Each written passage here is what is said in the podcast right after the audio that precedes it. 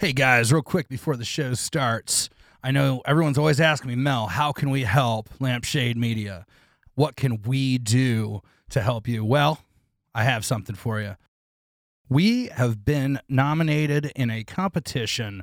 So look us up on columbuspodcastawards.com slash nomination. That's columbuspodcastawards.com slash nominations. Look for the comedy category and vote for Lampshade Media Presents. It's uh it's pretty cool. So check it out, vote for us, and help us out. Thank you. Now, on to our guest, Ryan Francis, nerd rap extraordinaire. This is Lampshade Media Presents. the anti comedy comedy podcast.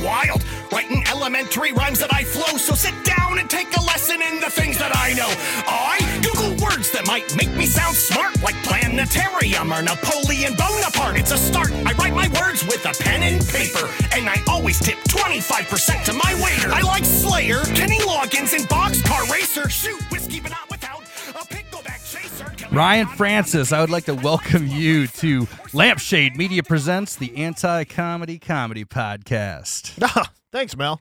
That name though, uh, anti anti comedy. I dude, I don't. It sounds very negative. I don't really like it. It's, I, it's kind of it's kind of a trash name. I don't know if that's something that you came Well, up with or I mean- really what the history is here, but I, it gives me a really bad kind of dark vibe. here. Immediate bad vibes, huh? Yeah, for real. It's, uh, I don't. I like comedy, man. I like this anti comedy thing. I don't. I don't. I don't know. I don't know if I like that.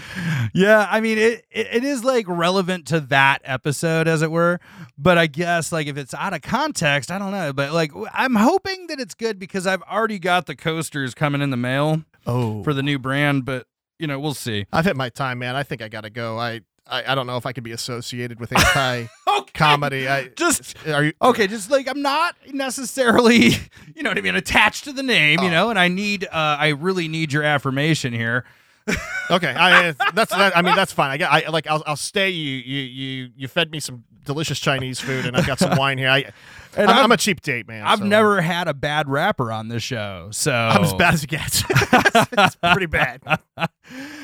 I think the first time that I had heard of uh, you was the, the one of the huge huge holiday shows, and it was uh, yeah, and, it- and it- of course Samwell was involved, Oh yeah, and Yes. I really didn't I didn't I didn't really understand like you know what I mean your bigger brand you know what I mean? I just saw this weird show and I was like okay I'm gonna check this shit out you know that makes me. That actually makes me really really happy because I mean even when I first started the show, um, it's been like ten years ago. Um, the very first one, the whole point was to build this show that's just completely bizarre. It's filled with a bunch of musicians and comedians and uh, just a huge variety show. And it eventually evolved into booking some really weird, like acts that make you go, "What? Who's gonna be here? What?" And Samwell was the first, I guess, quote unquote, name that was Yeah. ever involved. Yeah, but you're like, just from our conversation uh, when I when we were eating earlier, uh, it, I really one of the things I love about you already is that you're just into weird shit, like into interesting, off the wall. You know what I mean? And we, like we had a conversation. I was like, like I just like weird experiences. Yeah. Oh yeah, I like I, I I enjoy doing stuff like that people think about doing, but then actually doing them and having having a lot of fun telling that story. Like I want Yeah. people to have a weird experience. Having when you just said I went to this random show, I knew nothing about your stuff, and Samwell was there. To me, I'm like, yeah, that's that's what I want you to walk away with. I, I want you to Yeah. walk away with. I just saw Samwell. I mean, and it's a it's an awesome production too, and it, it yeah, but you know you get that what what in the butt, and now like now it's a fucking show. Right? Exactly. exactly. Exactly. and and I so this is fascinating to me is like I I was just under the impression at, uh, up until this very day that you just happened to have some sort you just worked an angle and happened to be able to get uh, Samwell on your show but now I know the truth is you're actually Samwell's fucking manager It, it actually it, it actually goes a little deeper than that. It was my, it was the second holiday show that I was doing, and this was probably back in 2011. Um, and I had I've always for whatever reason, what one the butt was one of the first viral videos I had ever seen, and I reached out to his management at the time, and I booked him. I talked to the guy on the phone and he agreed to come out for this show. It was at Bernie's Distillery. Like, I got Samwell to come to Bernie's Distillery. I rem- I'll never forget. He wore all white for his performance. Bernie's was packed body to body, and he did What What in the Butt at Bernie's. And it was the most incredible thing I'd ever seen. Based on that experience, he came to me later, and you know we've been working together ever since. He came back and did a summer show, a huge, huge holiday summer show that I did. Uh, he played on Columbus Pride. We were able to get him booked there. oh that's awesome Brought him back a third time to the holiday show a couple years ago. Um, so yeah, we've had a great relationship ever since then. Uh, him and I have been working together for oh my goodness, probably six, seven years now. That's so cool. Well, like, where did your like music and your, you know, you're doing management, you're producing shows. Like, what was you? Were you rapping first? That's a really good question. No, uh, it, it kind of goes back to when I was like in middle school. You know, I, I had a garage band. We were a, a, a, a street punk band called Overrated. You know, we played all these small shows, middle school, all through high school. Broke into Bernie's, got to open for like the Unseen and the Casualties and some of oh, these cool. incredible punk bands and uh, we got to play riot fest. It was like riot fest in uh, 2009 we got to play that. Uh, and then you know after college everyone goes their separate ways. Band kind of breaks up. I still wanted to do shit. I wanted to perform. I was the drummer and then i'm thinking i, I what can i do as a drummer solo? And then i saw this guy mc lars i don't know if you know mc lars that He's- name rings a bell, but I'm not familiar. He's he's a nerdcore rapper. I saw he was on tour with like American Hi-Fi and Bowling for Soup back Okay. in back in like uh, uh, the early 2000s, and he's just an MC. He was in college and he's just like this MC. Kind of does some does some rhyming. He had a he had an album with like Edgar Allan Poe, like a whole album about Edgar Allan Oh, Poe. okay. I was like, a dude, concept album. This guy's got a laptop. He's got beats, and you know he's not he's not the best rapper, but he's like he's all right, and he's doing it. He's touring, and he's on some pretty good shows. I'm like, I could, I could, I could probably do that. So that's kind of that's kind of how it started. I wrote a record and as well as a little EP and performed on it. It was fun. But you were already like producing uh, other shows and stuff. You were like, I would book I, when I was in overrated. Like I booked all the. I loved booking shows. I think Nice. booking shows is so much fun. Like talking to the venues, you know, building a lineup. I think is an art. oh, I- for sure. It's so much fun, like being in communication with everybody, and and I, I've been I've probably been promoting for about twenty years now. Um, oh my gosh, that's awesome. Yeah. Wow. it's it's it's That's so fun. cool. And, and my shows, you know, my shows don't necessarily draw well all the time. It, I think promoting, especially in the digital age, is is exceptionally difficult. And I'm not. I, I'm I'm Yeah. I'm old school. Flyers. You're out there like, with with a stapler and a Yep. fucking stack of paper. Yep, and you know you use you use Facebook and Instagram as best as you can, but I mean I'm not I'm you know you don't get the views that you Yeah. really need. So, but it, yeah, I I love putting together lineups and booking shows. It's one of my favorite things to do. It's like uh, I've booked a few shows, uh, not nearly as many as you, but it's it's like making a mixtape, isn't it? Oh it, oh it is. It is. It is. And and and What's what the vibe? oh and and that's the the vibe is like you know back in the punk days you know it was like I, I would book all these great punk bands and they were always bands that i wanted to see. You know i'm booking my friends. I'm i'm booking you know people from out of town that i really like and i was able to meet so many people. But now you know it's not like i can book just a nerdcore show which uh, you can't. That, that is possible. But I like booking variety shows. I like I like I like performing and playing with so many different bands. There's you get I think a lot of shows get stuck in genres, you know. So and and it makes sense, Yeah. you know, you want to go see you know, you want to go see a certain band, that's the music you want to go see. You're going to go to a metal show. I like to take local music. Let's get some good musicians together and the guy who really likes bluegrass might really like this metal band that's also going to play because they're good, you know? Like they're not Yeah. beginners. Like we're we're at this age now where our friends have been playing music for 20 some years now. So Yeah. they're good at what they do. So you, Right. you get a bunch of high quality bands. My my mom comes to a lot of my shows and she likes some she likes the scratches, you know. She loves the scratches, which is something she, you know, they're a faster pop punk band and Huh. she there's there's a lot of stuff that she just really digs that I never thought she would because it's they I've got friends that play really good music. yeah i think it's really cool to see a show i, I and and like when we were talking about mixtapes it, it's like the same genre is like the lowest common denominator sometimes i think you know so Yeah. that's where it can get a little stale whereas if you have like bands that are different genres but they have a vibe that clicks you know Yep. Um, Yep. that's really tight. I think those are the best shows uh, that I like seeing is where where it's got some variety in the show, even though it's not a variety show, it's just bands, Mhm. you know. But there's still this variety, and it's like, oh, so we were dancing, and now we're kind of headbanging, and now we're just kind of like, you know, whatever the case might be. Yeah. Um, but I do love throwing shows where it's uh, one of the rules I'll put down is three different genres. Yes. And, and I mean, one of the holiday shows had Zoo Trippin' opening for nerdcore rapper Mega Ran. You know, like you would not see that in eh, that would not be a normal show booking. Zoo That's a very bizarre reg, that's a very bizarre, you know, pairing Yeah. right there. I was But gonna say. Zoo Trippin' can lean. Uh, Yes, you know what I mean. Like, Yes. like they can really uh, just kind of like go towards uh, because they they have kind of like some different elements to their uh, music anyway. Yeah. So I feel like they can really fit into some different scenes, you know. And and I see them do it. It's great. I love Tony. I love all of them. Oh, that they're they're such a great group of guys, and I, I've only worked with them on that one holiday show, but they're I mean they're fantastic, and I'm excited that they're able to get back on the horse and Oh hell yeah! move through with touring and and and, and playing more shows. They Yeah. got they've got a stacked lineup right now of shows coming up, Oh, so of I'm course. I'm so excited for those guys. So so excited. So I was uh, I was so I was curious about this uh, this album you put out, and I've been listening to it, and it's it's pretty fucking funny. It's tight. It so bad rapper. This was in you released this in 2020, right? Yeah, yeah. I, I, I had been writing for a while, and uh, yeah, I, I uh, wrote and recorded it, fi- finished the writing, and recorded in May of 2020. Um, and was able to release it uh, at the end of May. Yeah. This is uh no definitely uh and and you guys heard some of that coming in in the beginning and uh this album is tight. Check it out. You can get it on Spotify and probably Bandcamp and Yeah, oh, yeah. myriad other places, right? Yeah, all those. Yeah, Bandcamp, Yeah. Spotify, all those places. But uh yeah, it's just so inherently silly and fun, right?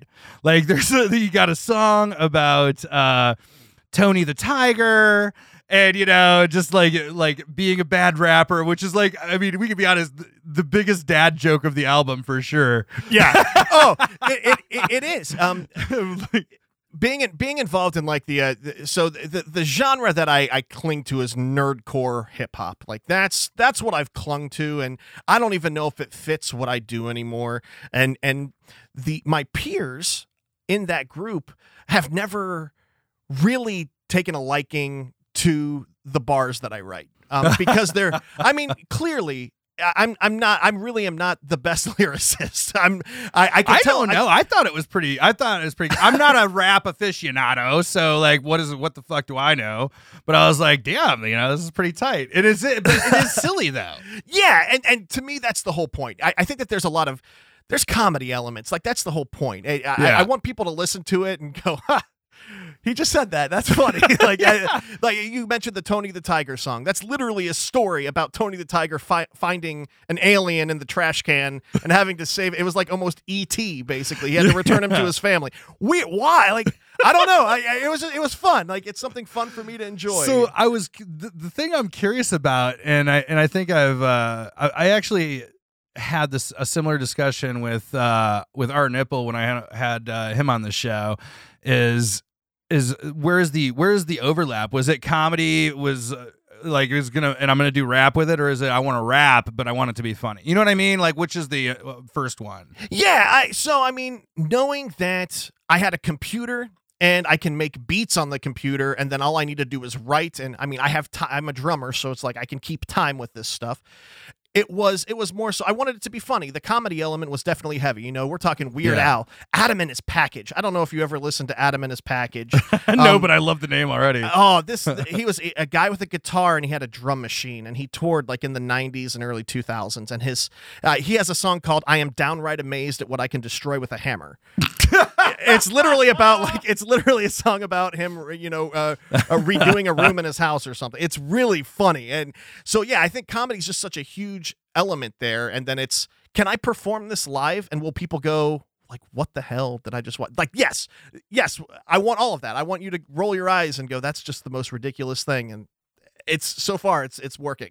Because no, I mean, and I think I think when I ask that question, it should be like clear, or I would like to make it clear that it it sounded so good that it's like no, like he's taking this very seriously. You know what I mean? It's like it's mixed down nice and it's got really cool like beats and you know what I mean? It's like pretty fucking dope. And then all but it's also really fucking silly. So you Yeah. know, so it's like that yeah, you're you're taking it seriously on both counts. Thanks, which man. is pretty tight. yeah, I, I, and- and, like because their their their reach there there was a point where. I, I, I didn't want to pursue it anymore. You know, I, it was kind of like uh, I was performing the same songs for like seven years, and then uh, a guy named Chad Kelson. He's he's a he's a musician in the community. Uh, he he actually does some nerdcore stuff under the name CKE. And there was one day he wa- he was like, "You've performed the same set for like seven years, man." And I was like. You're right. I I, I have been, and it was yeah, it was a burn. It was a total burn. But I, Damn. but I des- I deserved it, and that sparked to me. That sparked something, and I was like, why haven't I written something? So I, I came out with an EP called Three First Names, and that just that took me back into it. It was just such a pleasure writing. But that's where I stopped doing my own beats. I worked with Axe Stinnett, who's a producer. I worked with Pat Oh! Slaps, who's out in uh, Axe Sacramento. your beats? Axe ha- has made a lot of my beats. That's Yes. so dope. Yes, yes. Uh, uh, bad yeah, rapper. shout out Axe Stinnett. Yeah, yeah, Axe Hell yeah. Stinnett, yeah, huge. I mean, huge uh, contributor to to the music aspect and the production aspect. Um, and I love writing to his stuff. He's got some excellent beats out there. So we've collaborated on a lot of things. I did. A, I, I released a single a cover of Youth of the Nation. he I heard that. Yeah. it is. It is something. It is. It was. I was bored and I was drinking too much, and I recorded it all at home. So, but that happened. Um, but uh, he's. Uh, we're working on a brand new one. I guess what this would be an appropriate time to probably say something. Oh, tight. Yeah. So we're working on a collaboration with a couple other artists, but we're going to be covering Eiffel 65's Blue. Cool. Yeah. Hell yeah. That's a Lampshade Media exclusive uh, info drop there. yes, that is first time I've ever talked about it ever. you heard it here first, fans. yes. Oh, that's fucking great, man. I'm and I'm so happy to like to hear that you're uh, working with Axe because I just started like getting to know Axe and he's just so dope. He's a, a good guy. He like he does he does a lot of he does a lot of graphics work, and uh, we work together. Um, in that in this nerdcore group, they do something called the Vocalist Producer Challenge, and it's something that I've only ever seen in this nerdcore genre. It's really incredible. They get like fifty teams together. You're paired with a vocalist and a producer. So someone makes the beats and mixes uh, and masters the song, and you have a vocalist who writes the lyrics, and they give out a challenge a week for or a challenge a month for five months, and then you get judged based on the song that you put out. So him and I participated a couple of years ago under the name Sertet, and uh, it was a lot Oh, of fun. cool, It was yeah. a lot of fun, and we have those are out on a Bandcamp somewhere. Uh, like all those songs are available to to listen to. But we we wrote some really fun stuff, anywhere from having a very erotic relationship with Daniel Stern uh, to, to to playing the game Tetris, um, and then just like camaraderie between you know friends. There's there was a lot of different bases that we covered. It was it was Yeah. a really fun competition. We got to know each other very very well uh, in participating in that. So I will say, like, I kind of like I'm listening to the record and I'm having a good time. It sounds tight, and then I'm like, and and just I'm like laughing out loud at some of this shit you're saying, and then in the middle of the record, fucking silence and poetry. Yeah. And uh, you know what? I'm just gonna go ahead and play that real quick. Silence is loud. Trust me, I know. That's when you hear it screaming at you. All the bellowing voices from down below. They say you're not good enough and that life is a drag. It sucks out your energy, your confidence, and it doesn't go away. You used to be social. Now you stay home all the time. You've lost all your friends, and you're scared to reach out like you've committed a victimless crime. But the victim is you. And that voice that you hear, you know that it lies, but it tries and tries and tries over and over again. Lies, lies, lies. So much and so frequent that you finally believe it. Like it's telling you a secret. What's it saying as you sit there all alone? I'm fat. I'm not attractive.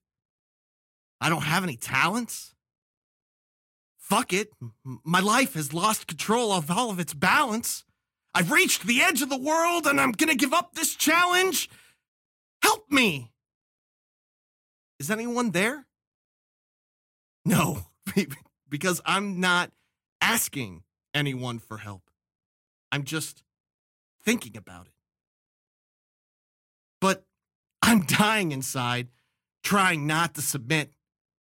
I guess I'll go back to work tomorrow and suck another dick or two or three. All I do is exist. Help me. Some days are good, others are dreadful. I'm probably going to smile and say hi to you, which is still pretty stressful. They gave me an 800 number to help with this disease, but I'm not going to call it. They'll probably just call the police. I just want to say that you're not alone in your thoughts. I see you. You are loved. You are beautiful. You have talents. You feel love. And you give love. That voice may not go away. And when it comes back, just remember this world is a better place because you're here. This world is a better place because you're here. This world is a better place because you're here. when that played, it's exactly what I fucking needed to hear. Oh, good man. it was Good. like, and it was not something that I was expecting at fucking all. You know? Yeah. I'm like, you know, like I've I've I've heard his stuff before, but uh, you know, we're gonna be talking soon, so I'd like to like, you know, what I mean, have some like closer points of reference in my memory. So I'm I'm playing this this album for the first time, you know, that that you released last year, and it just fucking that that fucking poetry just smacks me in the face. It's like, whoa, oh shit, and it's like, yeah. Yeah, I feel all of those things, you know, and it's just like so huge. And I was just like, wow, wow, that's incredible. What was uh did you just like feel like some sort of like uh uh you know some sort of mission to like reach out and like give some inspiration or like what what's the deal there? Like obviously it's personal and heartfelt. Yeah, man. I that was that was uh, something I wrote. I mean, it was probably like 2 a.m. You know, we we all go through so many things, and I think that I think that one thing that all people really have in common um, are negative thoughts, and you know, sometimes they creep, and you know, sometimes they last for a long time, sometimes they go away. Yep. Maybe you can sleep it off, and It's that the- lizard brain. sometimes sometimes you can't sleep it off. You wake up the next day, and it's just like like why like what's going on, you know?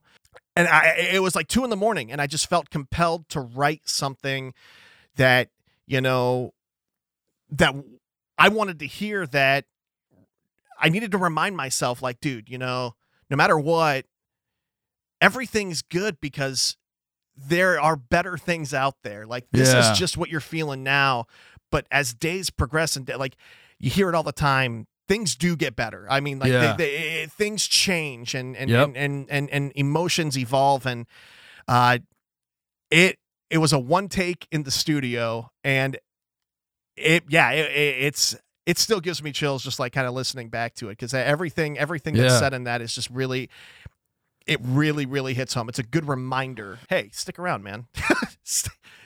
There's no, Yeah. you feel those things, but just try your best to trudge through it. I have these conversations, and I- I think we probably, and this happens a lot on this show, is you and I probably have a pretty, pretty common ethos, um, because I, I, I deal with depression on the daily, you know, and and there was a time when uh, suicide was pretty much the only thing I thought about Yeah. and it was you know a very dark uh, season for me but it was literally i just could not get it out of my head and i was listening to podcasts because i could tune out music and still think about suicide but if i was hearing a conversation it was a more engaging distraction i Sure. guess Yeah. um, and I was listening to podcasts just to drown that out for so long. So like I am very open about it, and I think I make some of my friends and peers uncomfortable with how open I am because nobody fucking talks about it because everyone's so afraid and ashamed.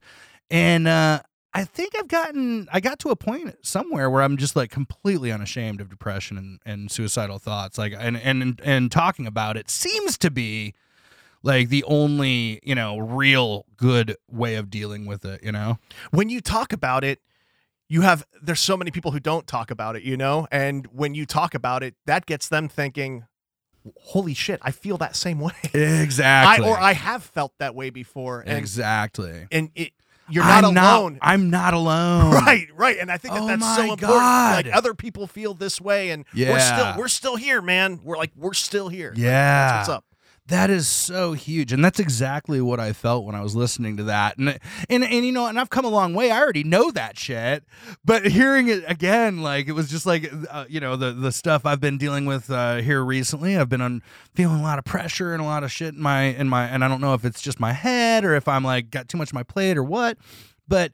You know, I've been feeling like you, you start, you know, you just like have the season. Your brain starts telling you shit that's not true, Yep. and you start listening without without realizing you've made an agreement. You know, Yep.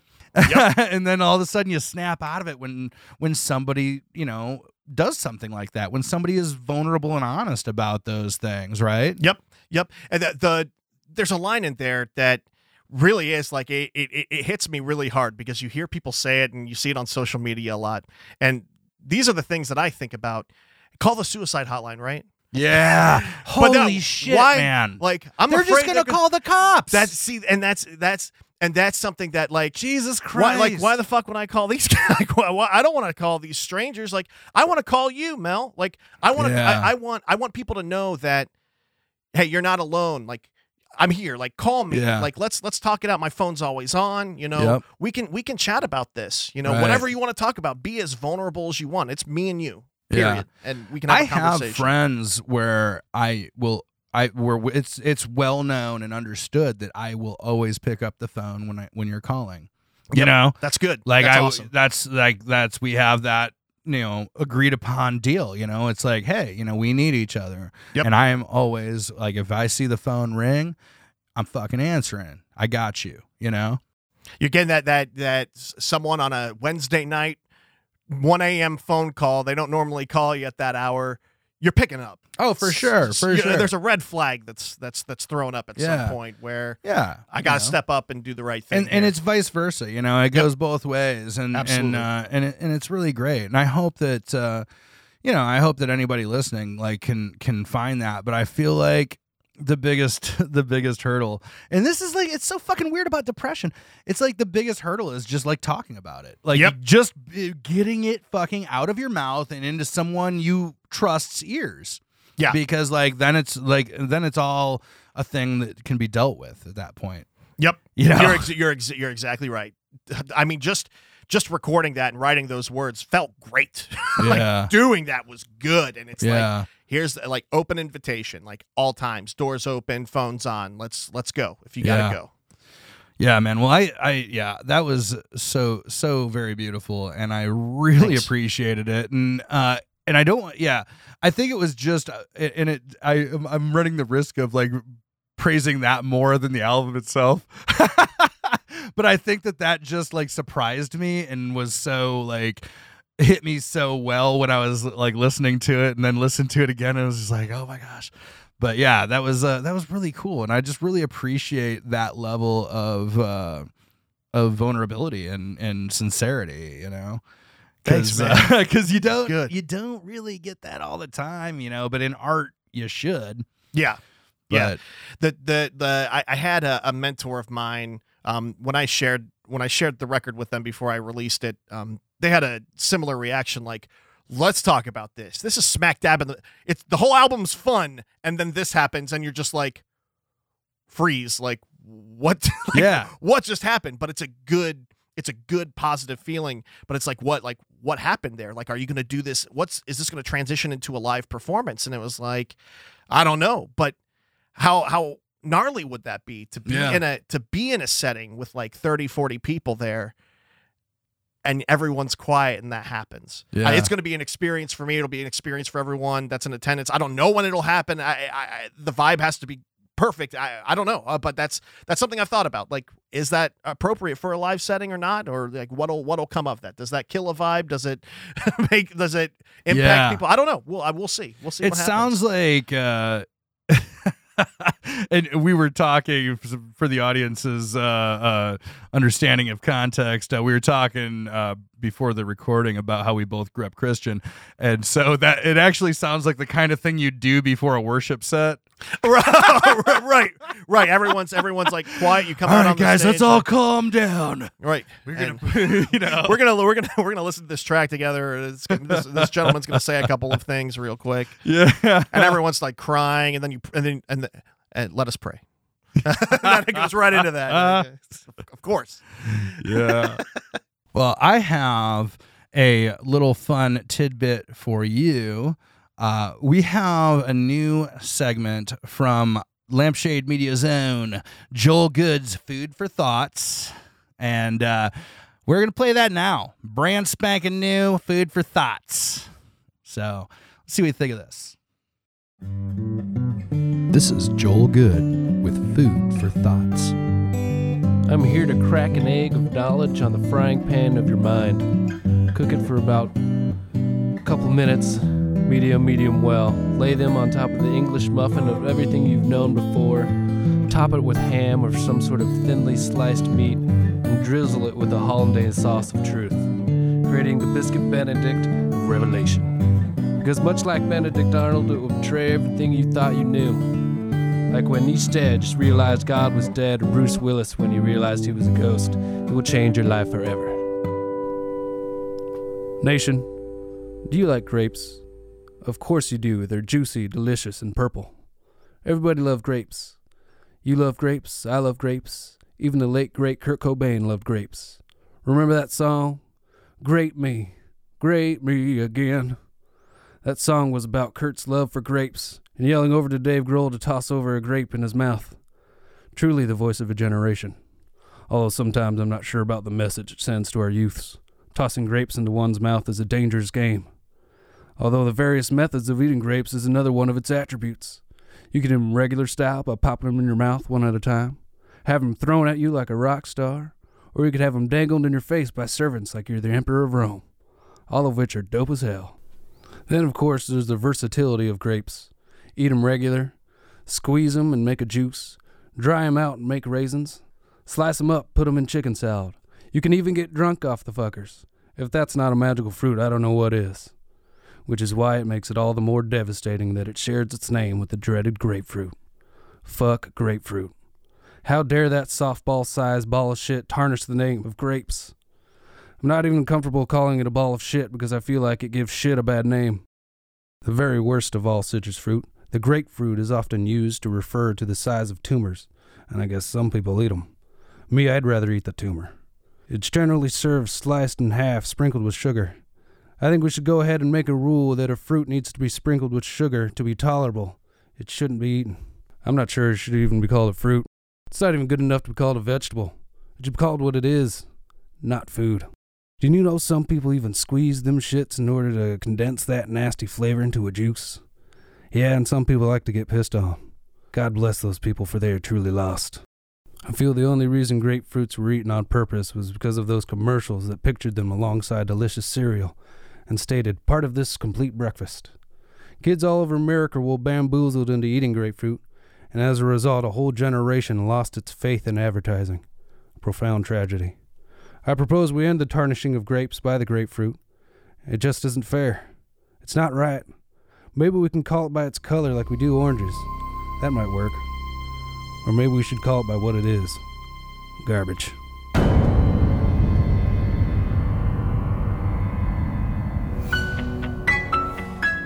There it is. Fucking grapefruit.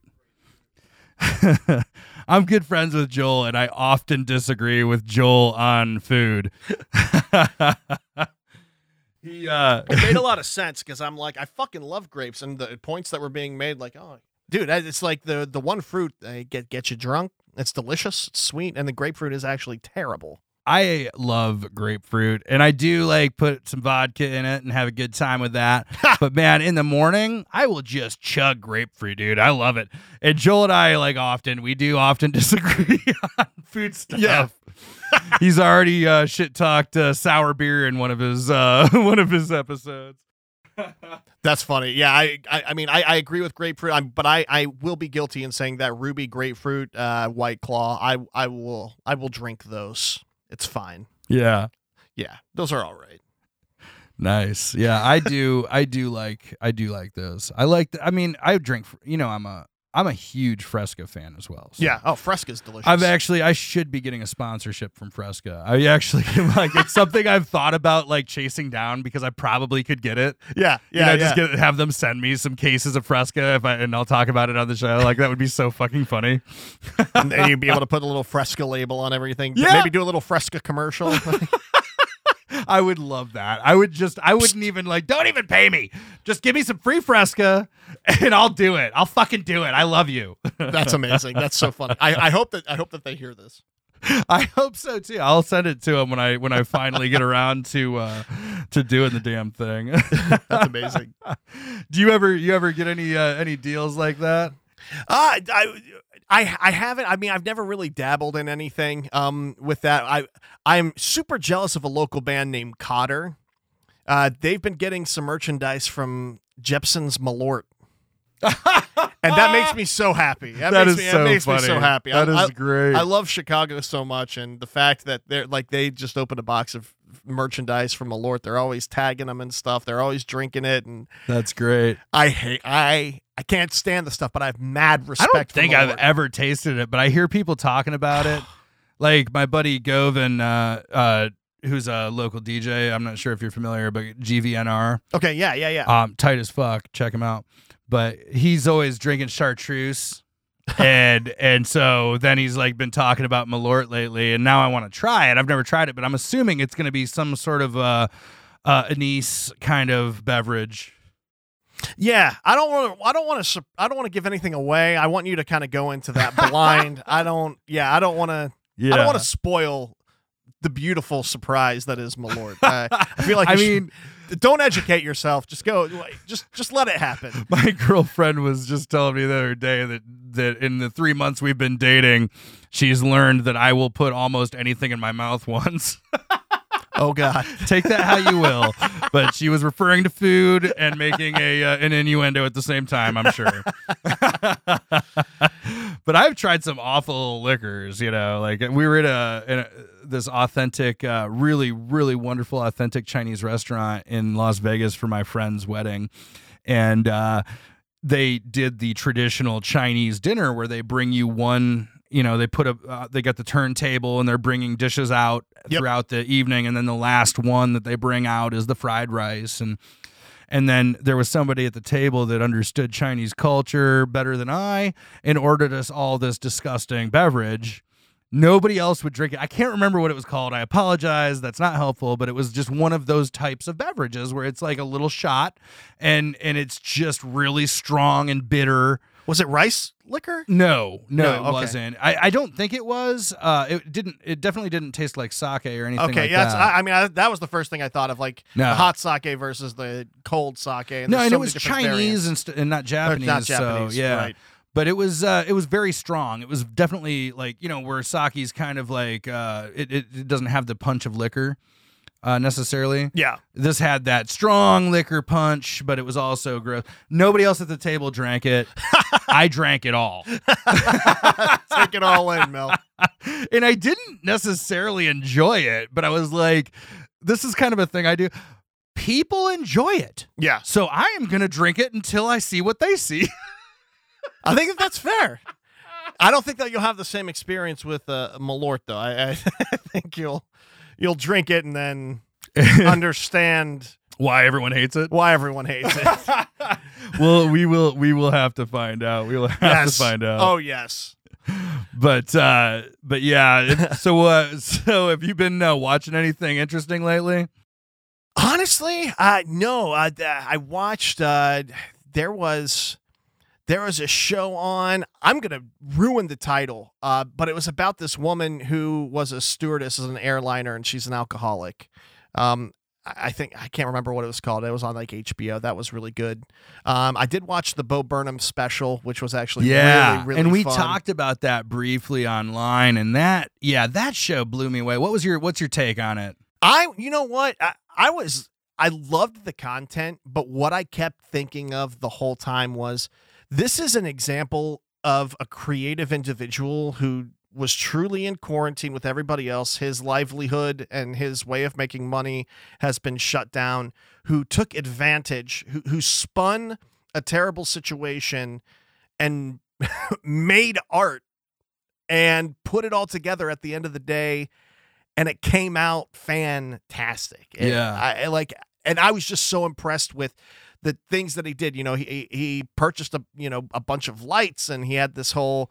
I mean, his whole setup. it- his his room was even crazier than this room. You know, like the room that he shot it in. It was an empty room with just a bunch of lights. And he used all of his tools to their fullest extent because like half the time you wouldn't even know that it was all filmed in the same room. right, right. And you wouldn't know. No. Except for he pulls the curtain back and shows you, right. which is really cool too. Yeah, yeah, and I, I think that that element alone, like I was telling you earlier, it was like there's got to be a lot of people that watch this. You know, even comedians who would do that, who, do- who do comedy for a living, are kicking themselves, going, "Oh, like Yeah. this could have been something that I also created." But he's the one who did it, finished it, edited it, and got it out. You know, Yeah. like he did it, and he did such a good job. It was it was fantastic. Yeah, and it was it, it was so uh it seems so sincere and i actually and i i kind of I, i've been i was so like taken with the uh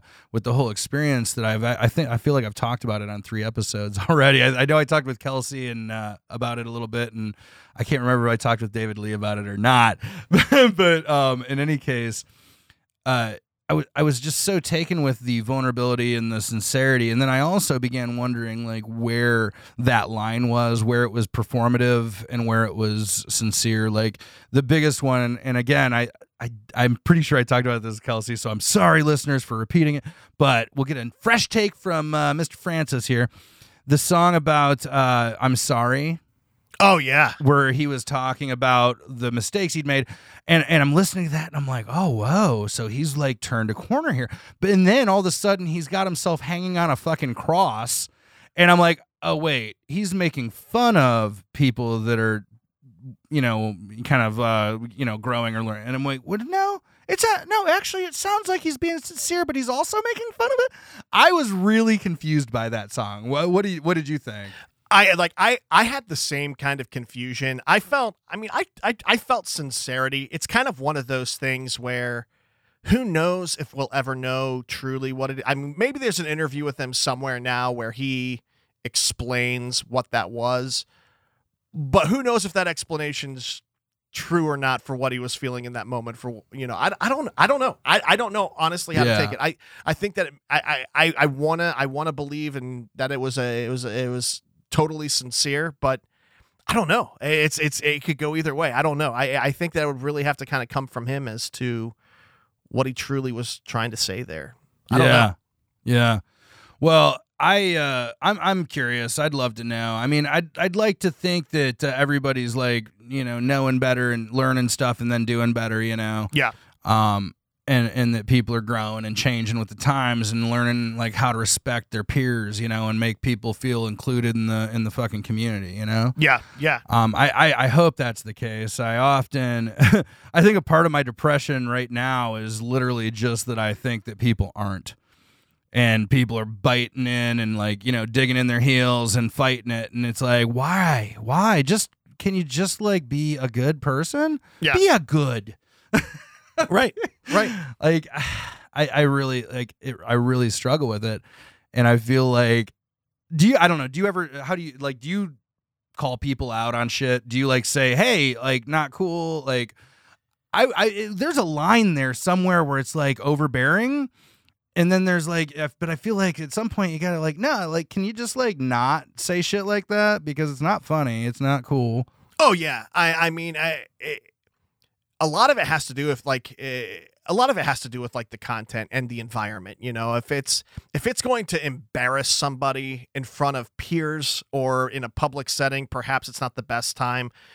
Um, I've approached I've approached people privately many a times to have discussions about things that have been said or you know and, and, and share experiences together so we can talk about it and you know hey this is why this was probably upsetting to some people this is probably why we shouldn't do this if something's said that's pretty outrageous and it's in front of a lot of people I, it's situational i think it really just depends on Yeah. where i mean if you're if you're at work and something happens and you're around a bunch of coworkers i, I don't know i i'm gonna step back for a minute and like maybe wait till it's in private maybe other people didn't hear it i, I you know Yeah. just i don't want to i don't want to ruin something and call something out like if it if no one else necessarily caught it i'd want i'd rather keep it private i, I yeah. that's kind of that's kind of where i'm at I, Yeah, it's, it's, it's somebody up in situational the- it just depends for me it depends on what happened where and who's there Yeah, maybe hit somebody up in the DMs or like, you know, maybe at the you're alone at the water cooler kind of situation, shit Yep. like that. yeah Um I've had, yeah, and I've had some of those interactions. And but I feel like when it's like a loud mouth though is where it's like dude, shut the fuck up in Yes. front of everybody. Right. Yes. Yes. It, it, there, there's, there's definitely those situations where it's, you, you got to react and Yeah. say what's right, right there, because at the end of the day, you're present. So, Yeah. did you say something or did you not? Yeah, I was like, I, I was, I'm following this. Uh, uh, uh, it's she's actually a, a codependency recovery therapist, but her Facebook uh, profile, Haley McGee, I believe is the name. Okay. Uh, just has some really great wisdom, and I've been really like just. It's been very uh, uh, helpful for me to think about things, you know, differently. And one of the posts recently was that uh, that if we if we don't say something or if we don't make our boundaries clear because it would make people uncomfortable, we are trading that comfort for long-term dysfunction. That's a really good point. And uh, a very good point. and I was like, yeah, we need to be talking up. We need to be speaking out, but it's it is so awkward and it is so uncomfortable and it makes everybody, you know, feel away, you know, and and and it, it, it's such a challenge, but like I feel like again like like when we were talking about depression earlier, it's the same thing here. Is talking about it is the fucking solution Yep. but it's so again there's so much fear and then there's so much people oh you know oh you're gonna cancel me and uh, you know and all this kind of like nonsense and it's not really even about that it's about no just you know be cool Right. Right. Like, hey, don't like don't do that. Because at the end of the day, the reason that someone's saying something like that is because they may not understand why it's not the right thing to say. you Yeah. know, they don't know. I, I- and I like to lean towards that. Like, you're, I, I think that most people, you know, I, I believe in assuming positive intent yeah with with everyone, you know, and and I think that if you hear something that is vulgar like that, express yourself as to why it, it, it probably isn't because they may not have any clue that that was the wrong thing. Yeah, and then there's you know people like uh, you know your your uncle, like your average uncle or whatever that you hear about that you know will just you know you can say like hey you know like what the fuck dude like and they'll just continue and continue. I get that stuff like just I feel like it affects me more like because I have recognized those things in my life and and been working to change them And and I'm not saying I'm there or that I've arrived. I'm just saying the fact that I'm like, oh yeah, wow, I have been an asshole and I've hurt people, you know? Right. And I and Right. I and then I like take the time to change. And then like when you see somebody digging in their heels, it's like, now fuck you. You Right. know, fuck you. Right. You piece of shit. You're not Right. even trying, you know, you're trying to do the what the fuck? Anyway. But that's my own personal like, you know, like axe I'm grinding, I guess, right now. Oh yeah, no, I get that. I get that fully. Yeah. but um I, I yeah but anyway i was like uh trying to talk about uh some movies and shit because we have uh we, we got off a little bit because we have a uh we have a, a reviewer a very very famous tv reviewer cinemat that we talk to from time to time so yeah gonna be calling him up in a minute but uh but yeah you've been on the you've been on the netflix lately Um, I, I, I, it's so weird because I feel like Netflix is taking the back seat to like Hulu and Paramount Plus right now. Really, I don't do Hulu, but I do HBO. HBO Max is my fucking jam. If there was only one thing left, HBO Max, and I'd, I'd be fine. Yeah, HBO Max has a lot of good content, but I got stuck in the the '90s nostalgia that's on Paramount Plus. Like you've got Rugrats, CatDog, all Uh-huh. that, uh, uh, Legends of the Hidden Temple, Nick, Nick Arcade, like all these Oh, fantastic wow. shows from early '90s Nick. And I like when I'm bored or before I'm going to sleep, like that's that's what I put on. Like I'll watch some of those episodes, and I just really enjoy that. It's so much fun. So you're not seeing anything new. Oh no! Oh no! I've learned. I've learned in this time of like binge watching content that I enjoy. I don't have the attention span to enjoy a full feature film much. I don't watch too many movies anymore. I'll I'll sit down and watch one every now and again, but I don't Yeah. really watch movies a whole lot. Yeah, I, I, I recently watched uh, Godzilla, the new Godzilla Okay. movie. So I'll probably ask uh, ask Mr. Matt about that. It was not great. That's unfortunate. But no, I and I was uh I'm actually trying to like catch up uh Lindsay, uh my girlfriend Lindsay on uh on Westworld before season 4 comes out cuz Okay. uh, I don't like it. I haven't liked it since season 1, but I'm still going to watch the damn thing Yeah, because yeah. they're doing interesting they have interesting subjects, you know. I don't have you watched it? I haven't. No, right. not Westworld. The Flight Attendant.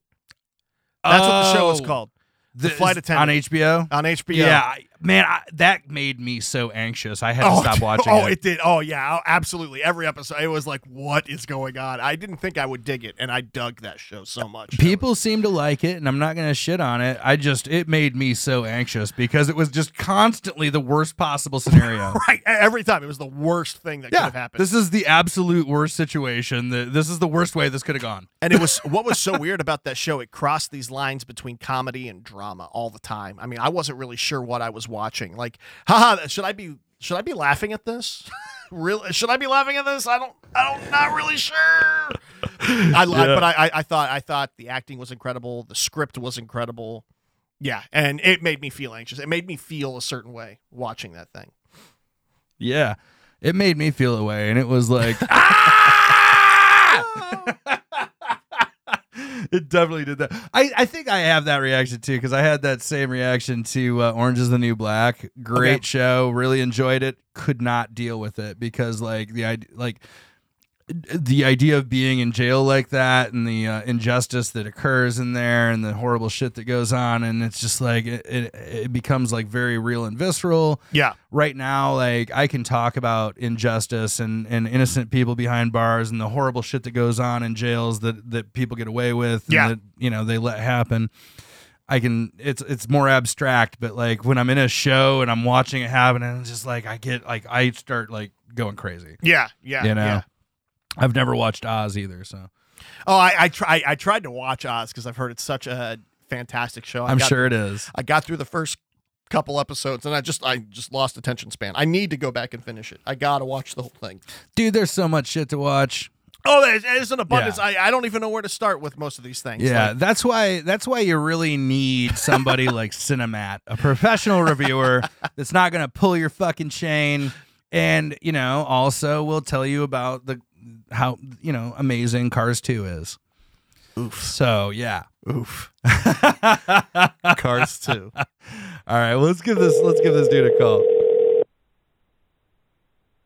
I hope he picks up.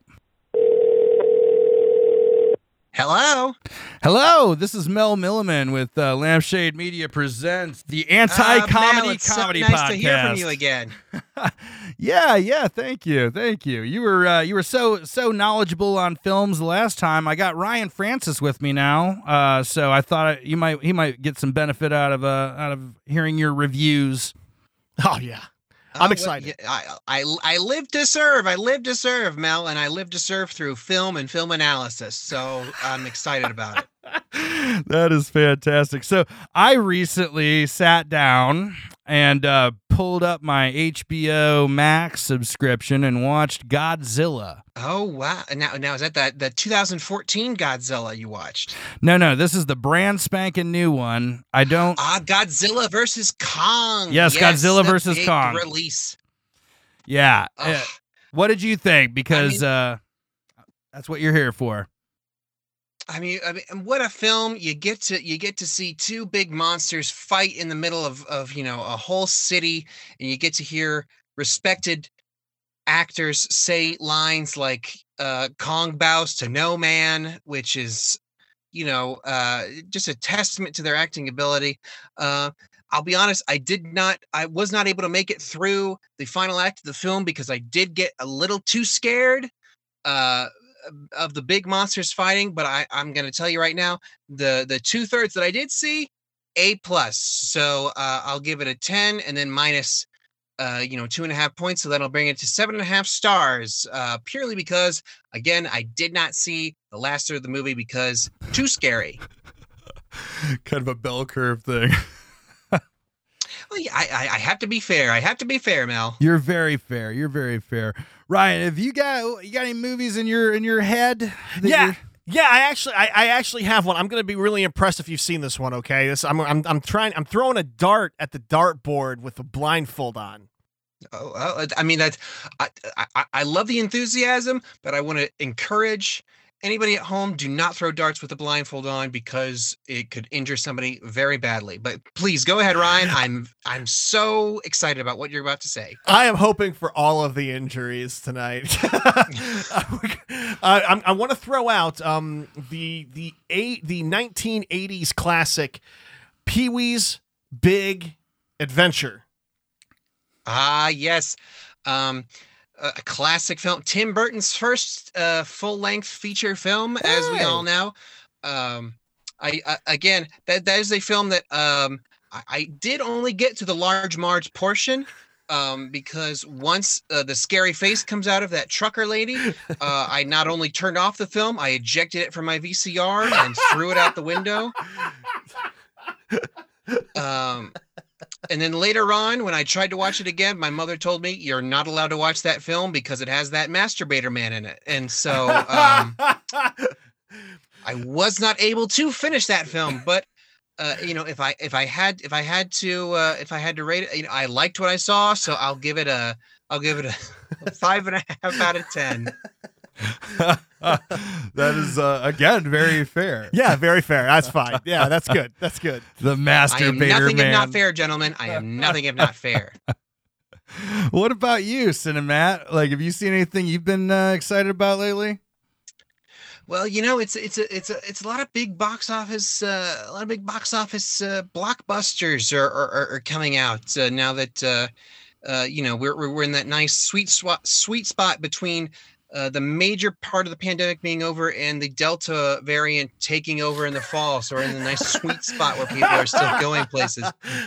Um, uh, I I did recently see uh, the the the the uh, the most recent Fast and Furious movie. As you know, those films those films are tough for me because they are about family and as as I've talked about on this podcast before, I have a very complicated family relationship. Yeah, yes, you do. Um yes, you do. my, my to, to catch up anybody who may have missed it, my father did abandon me uh at a screening of Cars 2.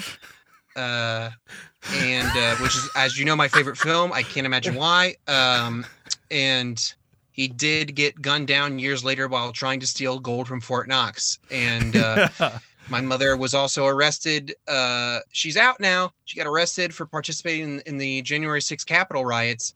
Uh, but she uh, she cried her eyes out on the witness stand, and so the court was lenient on her. She only got probation. So um, okay, good for her. But I, I you know I, I do I what I what I do appreciate about the Fast and Furious movies, which I, I think I mean I think we can all agree with, is that in order to have the perfect family, you got to put them in cars. Comma two, my favorite film, Cars two from Pixar. that, Oh, it all makes sense now. Is, is yeah, the family in cars and yeah, and and and it being a sequel. But I mean, Speaking of family, uh, just just a sec. Uh, I- I- now I have not. I have. Uh, I've only. I, I went to an advanced screening recently of uh, Space Jam: A New Legacy. This is the big hot film that's coming out in July, as we all know. What? The original Space Jam, which I was not allowed to watch because, again, uh, my mother does not approve of Bugs Bunny and his antics. Um, so I was never able. I, I would have thought it would have had something to do with the uh, with the with the girl Bugs Bunny was uh, was into there. Well, it's interesting you bring that up. That temptress. Um, now, I I personally, uh, you know, a lot of people have a lot of takes on this version of Lola Bunny that's in this new Space Jam film. I preferred it. Uh, I uh, I tend to not love my female cartoon rabbits to be sexualized on the silver screen. Um, however, my my cousin Mark did send me to this interview with a uh, a message. Let me just uh, look that up here. Yes, um, he wrote this down for me to say that he does not like that they ruined dem sweet rabbit titties. uh, I can only imagine how you feel about Jessica Rabbit. Uh, well, ye- um, oh. I, I, I'll tell you, I, I did watch Who Framed Roger Rabbit at a formative age, and um, uh, it, it it taught me that uh, women in sequin dresses are not to be trusted. Um, and uh, and uh, and also, anytime I see Christopher Lloyd, I uh, I automatically uh, shit my pants. He was terrifying in that movie. Oh my god. It's very scary, very scary. Uh, I did not appreciate him. I also that also I was pro I was pro Second Amendment for a long time. I was I, you know I was I was pro more guns, like not less gun control, because I assumed that all bullets worked how they did in Roger Rabbit, which is they are individual cartoon characters who just kind of like Make a they, decision on they shoot own. out the gun and then just beat up people or, or whatever they did in that film and then they go away. I, di- I didn't realize that bullets actually killed people. That was very upsetting to hear that. Yeah, that yeah, I can see that. Do you watch any uh any HBO shows? Um, I watch the. Uh, I, I will watch. Uh, my my uh, at a young age, my mother my mother uh, always wanted to, to raise me with culture, but she also wanted to to uh, make sure that I didn't see anything that was too violent or suggestive. Um, so I would watch her cut down versions of um, of of HBO shows, which usually uh, ran the about the same length of, of an Adult Swim show. So you were watching an edited. She was like homemade editing the, these uh, shows for you. Absolutely, uh, yes. I was shocked to figure out, uh, as as an adult, I was shocked. I was shocked to learn how violent The Sopranos really is. You're like this guy just goes that- out and gets his paper, and uh, then the show's over. Well, I just assumed that James Gandolfini he would just go in there and he- and heavily breathe on people, and then they would just disappear because who wants to be around that? And and, and then I found out, oh no, he was he was murdering those people. I did. I had no clue. I had no clue whatsoever. None at all. you got any uh, any hot takes on Westworld? Oh well, I mean that I that I have been allowed to watch because uh, my mother says if they're robots, it's fair game. Um, so it's it's very it's very interesting watch because every because everybody's a robot on that show. Uh, I mean, well, I half watched of them, that right? show and I watched that show and I went to the hospital because I took a butcher knife and started carving through my own skin because I was worried that I was a robot. Oof. and yeah wasn't it really wasn't good at all at first they they kept me not only uh, you know they treated my wound but they also kept me for psychological you know study and treatment uh, then i was i was told that i was free to go because i wasn't uh, mentally ill i was as my as my doctor put it quote unquote just really fucking stupid so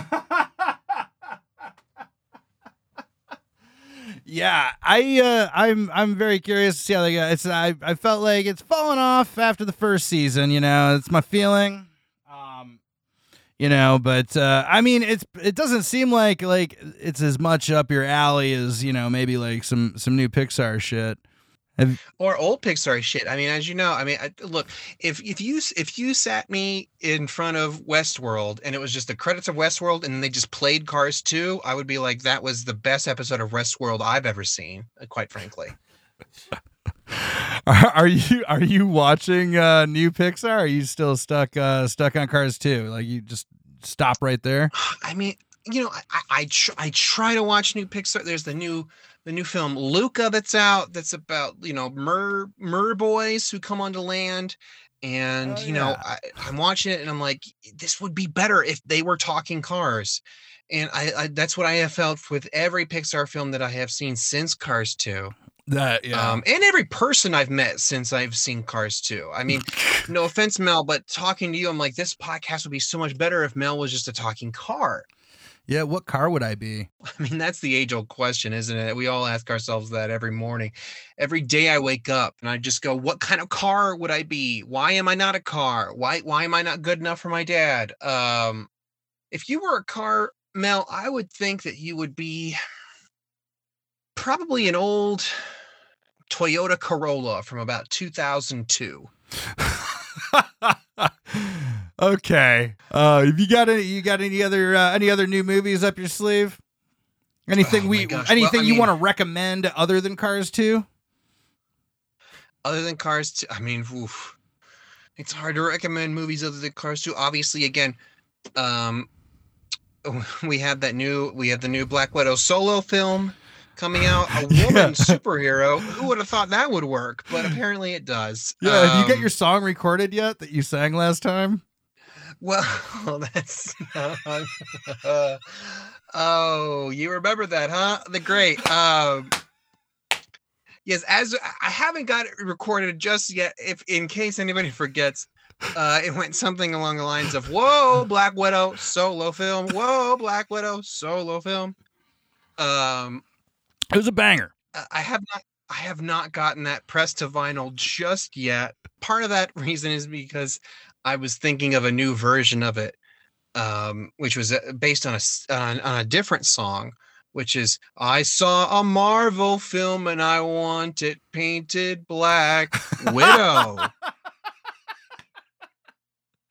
Fantastic. You So, are, yeah. uh, yeah. You you ought to you ought to do a uh, a little uh, uh, team up with uh, Huge Huge uh, Ryan Francis's act here. We'll do a do a uh, a duet. We'll get a feature on there. We'll do it'll be all it'll it'll be all about Black Widow. Oh my gosh, I would love that. I, you know, I'm a big, uh, you know, I, you know, I understand you're a rapper. I'm a, hip hop culture is a big part of my kind of film history because I've I've been told many times that I was conceived while my parents were watching Juice, starring Tupac Shakur. Then later, I was circumcised, and, and the, the the doctor performing my circumcision was watching CB4. And so I have kind of hip hop culture ingrained in me. So I would love to be a part of that. Well, I'm I, I actually have to apologize. I didn't mean to say Black Widow. I what I meant to say was Cars Two.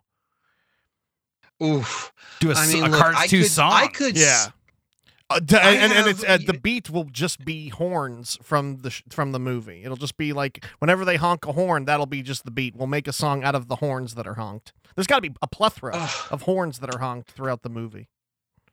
Ryan, this is music to my ears because honestly, you know, I, you know, I, I don't want to drop a bombshell, but I, as much as hip hop is ingrained in me, I wouldn't say that I'm a I'm the best rapper on on on most occasions. But Me if neither. you put the horns from car from Cars Two behind me, I would have flow for days. I'm telling you that right now. I actually see a Celine Dion in you. I hear it in your voice. I I, I feel like there's a true there's there's there's true talent behind the voice in my ears right now. Well, Like I, I have actually, I, I did uh, attempt to write a Cars 2 parody of a Celine Dion song that went something like Cars beep. Owen Wilson's a voice, and that's as far as I could get. But um, Well, I will have you know, Ryan's a brilliant producer, and uh, you know he's got a, he's got all this music out. You definitely could do uh, could do worse than uh, than producing with my dude here. We'll do we'll, we'll do something. nothing would please me more. Please produce the shit out of me, Daddy. I'm gonna have my uh, my call screener Janet put you guys uh, together, get to contacts once we get off the phone here. Okay. Oh, I love Janet. She's so quick to get off the phone with me whenever I ask her if she wants to get a cup of coffee. oh, Janet. And I respect that. I respect that, quite frankly. Oh, also, Mel, can I just real quick? Uh, I just have a project I want to plug. Of you know, I have a, I have a podcast that I'm doing of my own. oh hell yeah. That is, um, yes, I'm. I'm. Uh, you know, I don't know if you've heard Conan O'Brien recently. Uh, uh, left his his talk show so i thought uh, this is the best time to to put out conan o'brien adjacent content and so i am now putting out um a, a podcast where week by week we recap every episode of my favorite show of all time the short-lived fox sitcom quintuplet starring andy richter and it's just a great time and uh you know i have a lot of insights about uh, the kind of the hidden themes in the show and uh, and I'm really looking forward to uh, getting it getting that out there. That's fantastic. I'm 100% behind this project. I think everybody needs to go and listen to this podcast. Is it out right now? Um, I, I, I'm, I'm, I'm recording it as we speak. Currently, Uh, well, not as we speak. I'm recording this podcast as we speak. Yeah. yeah, but no, I will. Uh, I'll definitely like as soon as you have that thing up, we we will we will uh, go ahead and give you some shares there. oh, please share it. Share it like, uh, like, like a, like a child at kindergarten, please. Absolutely, I'm not sure what that meant. but uh, we'll just leave it. We'll just leave it alone. That you know what? Uh, wow, you sound. You know what? It's been a long time, but you d- you sound like my father. Uh, that's what. That's those are words that he used to say to me all the time. This is pretty sure that's the last words he said to me as he left me at that leave it fateful screening of Cars Two. Yeah. Well, I am. Uh, I'm sorry if that was a trigger for you. Um, it seems like I do that, but I'll be honest. I'll be honest, Mel. Almost every word in the English dictionary is a trigger for me. So you're you're completely. I have a terrible life, but I love movies. So don't worry about it. well, it is always uh, it is always so good to hear from you and to to get the good word on the films that people should be seeing, like Cars Two. So it, yeah, Absolutely. thanks for If there's again, if if if there's anything that people can take away from my appearance here, watch Cars 2. God damn it, watch Cars 2. and we will, and we will. Ryan, you you going home and watching Cars Two tonight? I'm actually already watching it on my phone right now. I'm sorry, I zoned out for a second. my bad, but this movie's incredible. The opening credits are fantastic. I mean, Ryan, you're you're making the right call here. I mean, forget about this bullshit. Talking to some guy in Columbus, Ohio. Fuck that. I Watch forgot Cars where I was. 2. It's about talking cars. It's brilliant. it's brilliant, and so are you, Cinemat. We're a big Lampshade Media is a big fan of Cinemat and and and all the work you do to uh, help people see the movies they need to see and not watch This Is Forty.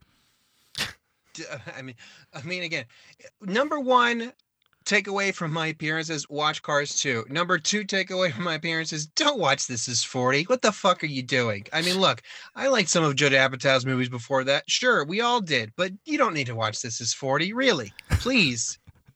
I'm begging you, don't watch This Is 40. All right, all right, all right. I won't. I won't. I'm not gonna do it. I'm not gonna do it. Based on your recommendation, and this is why we yeah, and this is why we have you on. So, all right, man. Well, thank, Thank you, you, thank you so much for uh, for answering the phone and, and and being available to us and and serving the people of Columbus and the world. That's what I'm here for, Mel. I'm here for that and watching Cars 2. Goodbye. All right, bye bye. Bye. Oh, Cinemat serving the people. that was hilarious. love Cinemat. Love it. Love it. Love him. And I, I can't wait to hear the song you guys produce. I think it's going to be brilliant. He did. He did give Pee Wee's Big Adventure a five and a half. I didn't want to make my anger very present. It's a solid ten. Uh, so it's really unfortunate that he had the VHS Yeah. tape chucked across the room. I could I could tell you got tense. I could tell you got tense. the veins popping in the neck. That dead Yeah. giveaway. Yeah, he's a very conservative upbringing, Cinemat. You you you could tell. Super good guy though. His voice, his voice really did something to me. Made you feel away. Made me feel uh, a certain way. Exactly. Yeah. So did any of that like when he like that really does uh, it does hit me when he talks about uh, his conservative upbringing and what he wasn't allowed to see and. all that shit. Like we were talking earlier, we both had uh, a fairly conservative upbringing, right? Yeah. Oh, absolutely. I, I mean, I'm I come from a family where uh, my mom and dad decided to take us to uh, see Ace Ventura in the theater, and we walked out after the first ten minutes. Well, yeah. I mean, if you were offended by that shit, then you definitely would have. Yeah. Yeah. So uh, yeah, yeah. I haven't figured out the point in which. We walked out at. I've tried. I've rewatched it numerous times at different spots, and I'm just like, there's nothing that I've seen that was even like, I don't know. I haven't figured it out yet, but yeah, I'll I never forget that day. I I think my dad took me to see that at the cheap theaters, and I th- I'm pretty sure my mom was horrified. Yeah, yeah. But yeah, I mean, conservative like evangelicals, like fundamentalists, fucking weird. It's it's it's a weird deal. it's a, it's a, it's a. I think it's a, it's a very weird deal. Um, I haven't been, I haven't been involved in religion for a good chunk of time. I mean, I, I think that I've, I've, I've stayed away from it from for about ten years. I feel comfortable. Yeah, it's been about ten years, but it's been a good solid five years where it's really been. I'm, I'm uh, able to talk about it a whole lot more now than Yeah. I was when I first kind of started. Yeah, for sure. I just turned 40 and I want to say it was around 33, 34 when I was like breaking away. Yeah, It was uh, maybe maybe there cuz it, it takes a while. Yeah. Like it's a whole process, you know? yeah, I think I was like, you know, starting to question certain things, but not questioning the bigger things, you know? yeah. And Yeah. but as each of those little dominoes fall, you know, it kind of just, you know, builds like a like a snowball. Oh, for sure. No, absolutely. Yeah. This is a, subject that's very dear to me because I feel like so much of my life is wrapped up in how I was raised with all of these uh, kind of fears of demons and and these, you know, magical beliefs and and and and all of this was all of the things that were being attributed to this are now as I look back easily discernible as hey, that's depression you know, or, you know, hey, that's just incorrect thinking about sexuality, you know, like that's not healthy thinking, you know, stuff like that. And it's just so clear when I'm looking back now. It's like, oh, you were, do you ever feel, you feel that too? Like you look back? you you make a bad decision and that's a demon you know like Yeah. oh you know uh, the, Yeah. that was satan speaking to you no one ever no I, I i made a poor decision that was Yeah. my decision and i made the poor decision Or conversely, like if something good happens, it's not you, it's not you it's something else. it's a higher power oh god was working really well he performed a miracle right. It's like you know you, you you see that all the time. I'm sure you saw it a lot when church mates. You know maybe maybe maybe a, someone's in the hospital for cancer, right? Yeah. And you come to find out, you know, six months later, uh, it's in remission and everything's better. Yeah. We don't we don't praise the doctors. Right. we don't Yeah. talk about the science behind what just happened. Do and I they believe? got to be salty about that. Right, right, right. I mean, you would, you would, you would think. I mean, it's great that everything turned out well, but it, uh, like the glory goes to the entity. You know, the the God. The glory doesn't. You know, he worked. God worked through the doctors. You know, Yeah, like, yeah. no man, they got degrees and, they, and Yeah. shit. They paid a shit ton of money Yeah. to be smarter and do this For stuff. sure. Right. Like, there's re- there's literally reasons I- behind all of these. One of the things. things that kills me is how they remove agency from you. yes, So you're the responsibility, like you're evil, you're a total piece of shit, but you know, it's just you know, you're just a sinner, just like everyone else. We're all sinners, you know, but it, you're just a, you are a piece of shit. So don't think you're not. yeah, But it's not. There's nothing you can do about it anyway, either, though. no, You know, so you're a piece of shit, but there's nothing you can do about it. But the only thing you can do is this is the this one cure that I happen to hold that you can buy from me for a tithe. Yep. You know, The- so oh my oh the tithe. Oh, let's talk about the tithe. Yeah, man. I think that I, I, I the ti- the tithe is like I, I I truly believe there's good and bad things. We we we know that there are a lot of churches that do really good things in the community without holding anyone to a standard of having to be religious to do it.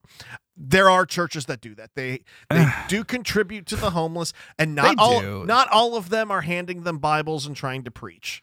A There lot are of them are though. A lot of them are. Yes. A lot of you, A can't go to a are. homeless shelter unless you go see a sermon and shit like that. there's there there definitely are those things and there are there are organizations that are backed you know by religious entities that do not do that um, the the two house in franklinton is a place that i uh i volunteer at a lot and they're one of those entities um fantastic organizations uh same kind of thing but they're not you know they're hey if you want a bible they'll give you one but they're not going Yeah. they're not the ones to approach and for that that's that's not how they work and i really appreciate that. yeah.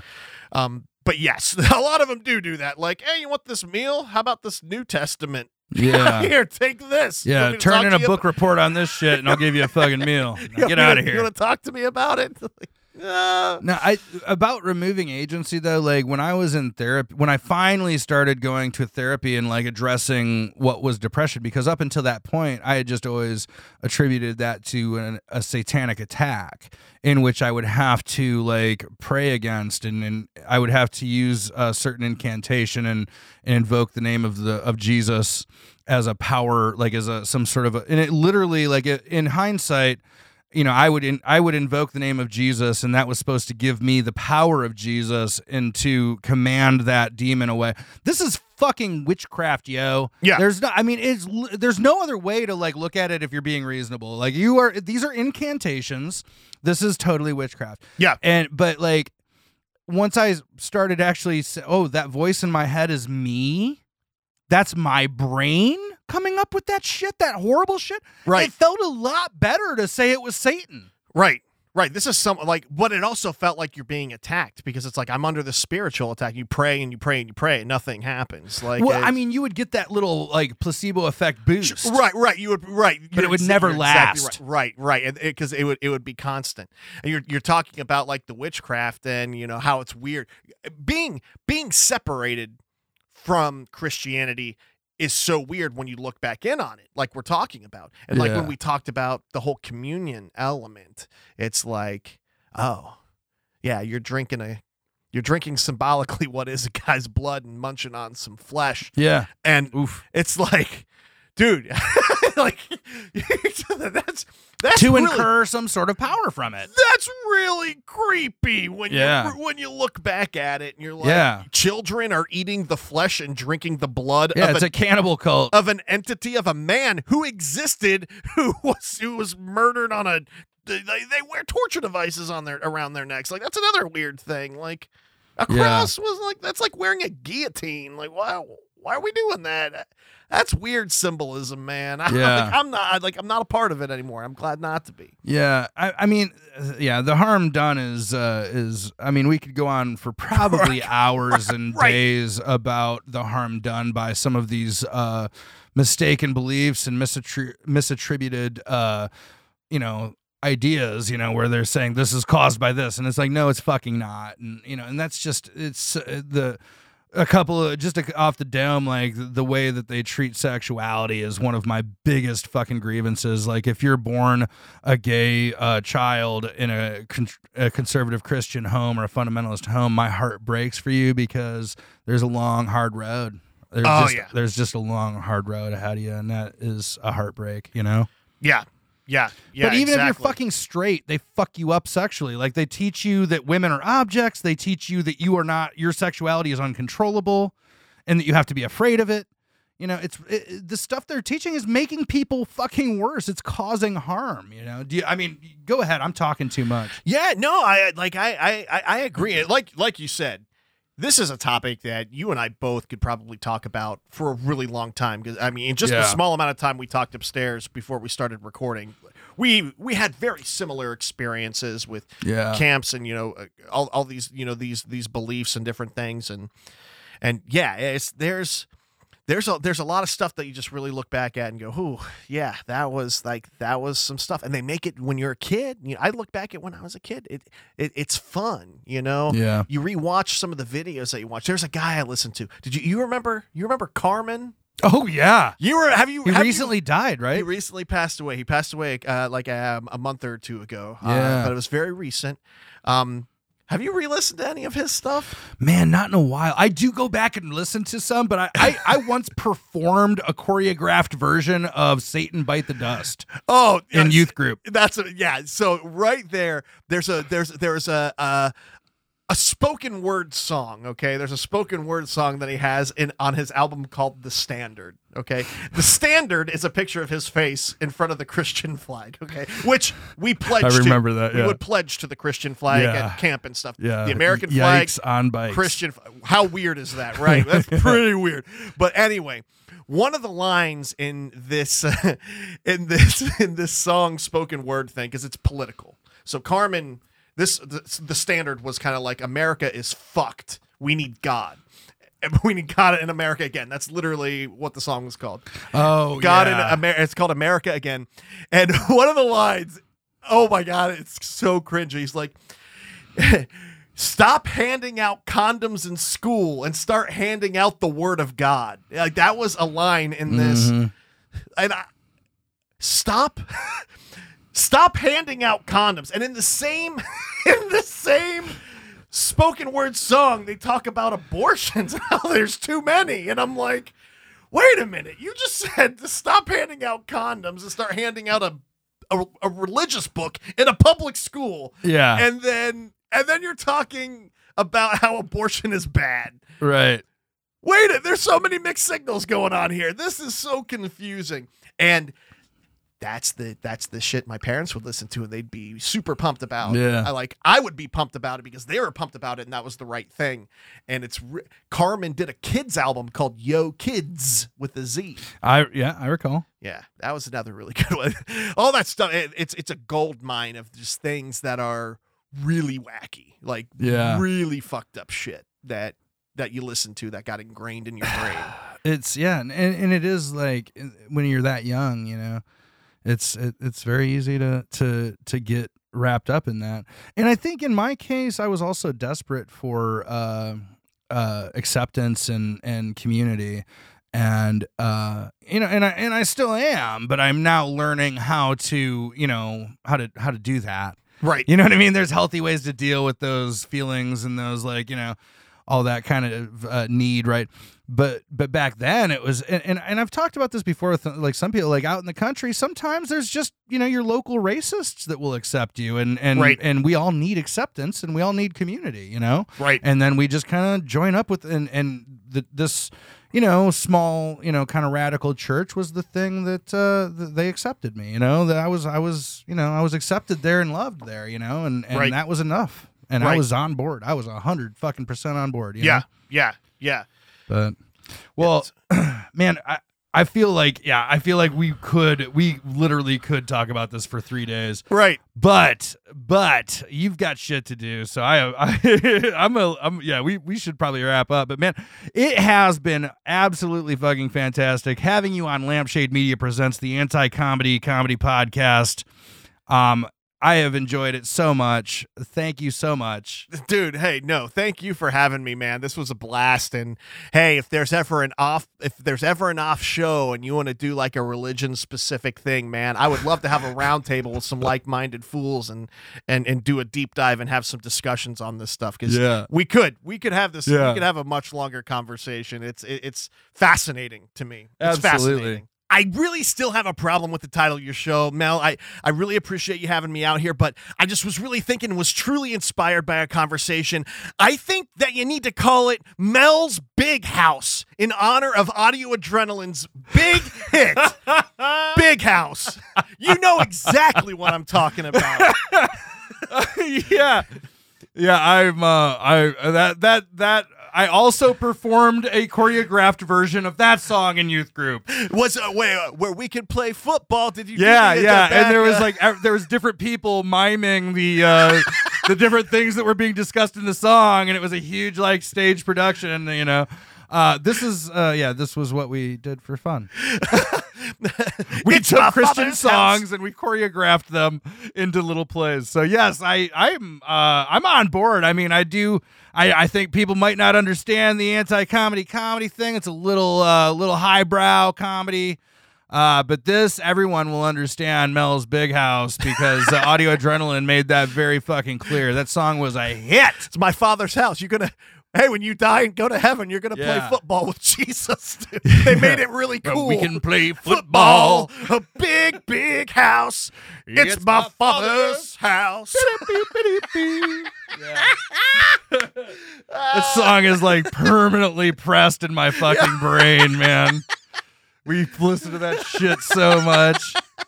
You're so cool. You had that audio cassette too. Like, All right, well, all right, man. I'm gonna hit you up. We're gonna start planning this uh this uh religion talk. yeah, let's. I am. I am fully serious about that. That'll be a. That'll be an excellent. That would be All an right, excellent man. day. All right, well, thanks again for coming on, man. I love you. You're fucking great. you too, and uh, everybody check out his shit. Go look up huge huge on the uh, on the Spotify's and the social medias and whatnot, and uh, check out the uh, the fucking Christmas show. You got the telethon coming up. Got the Telehon coming up. Uh, uh, it's going to be December 11th through 12th. It'll be all online, and uh, yeah, it's going to be wild. Lots of announcements coming out in the next few months. So yeah, it'll be crazy. Pay attention to the socials. All right, see you, man. Hey, thanks, Mel. This program is produced by Lampshade Media. Hosted by Mel Milliman. Music by Tyson Shipman. Graphic design by Griffin Browning. Social media by Sam Welch. Voiceover by Ryan Branch. And a special thank you to our sponsors, Paddy Wagon Food and The Garden.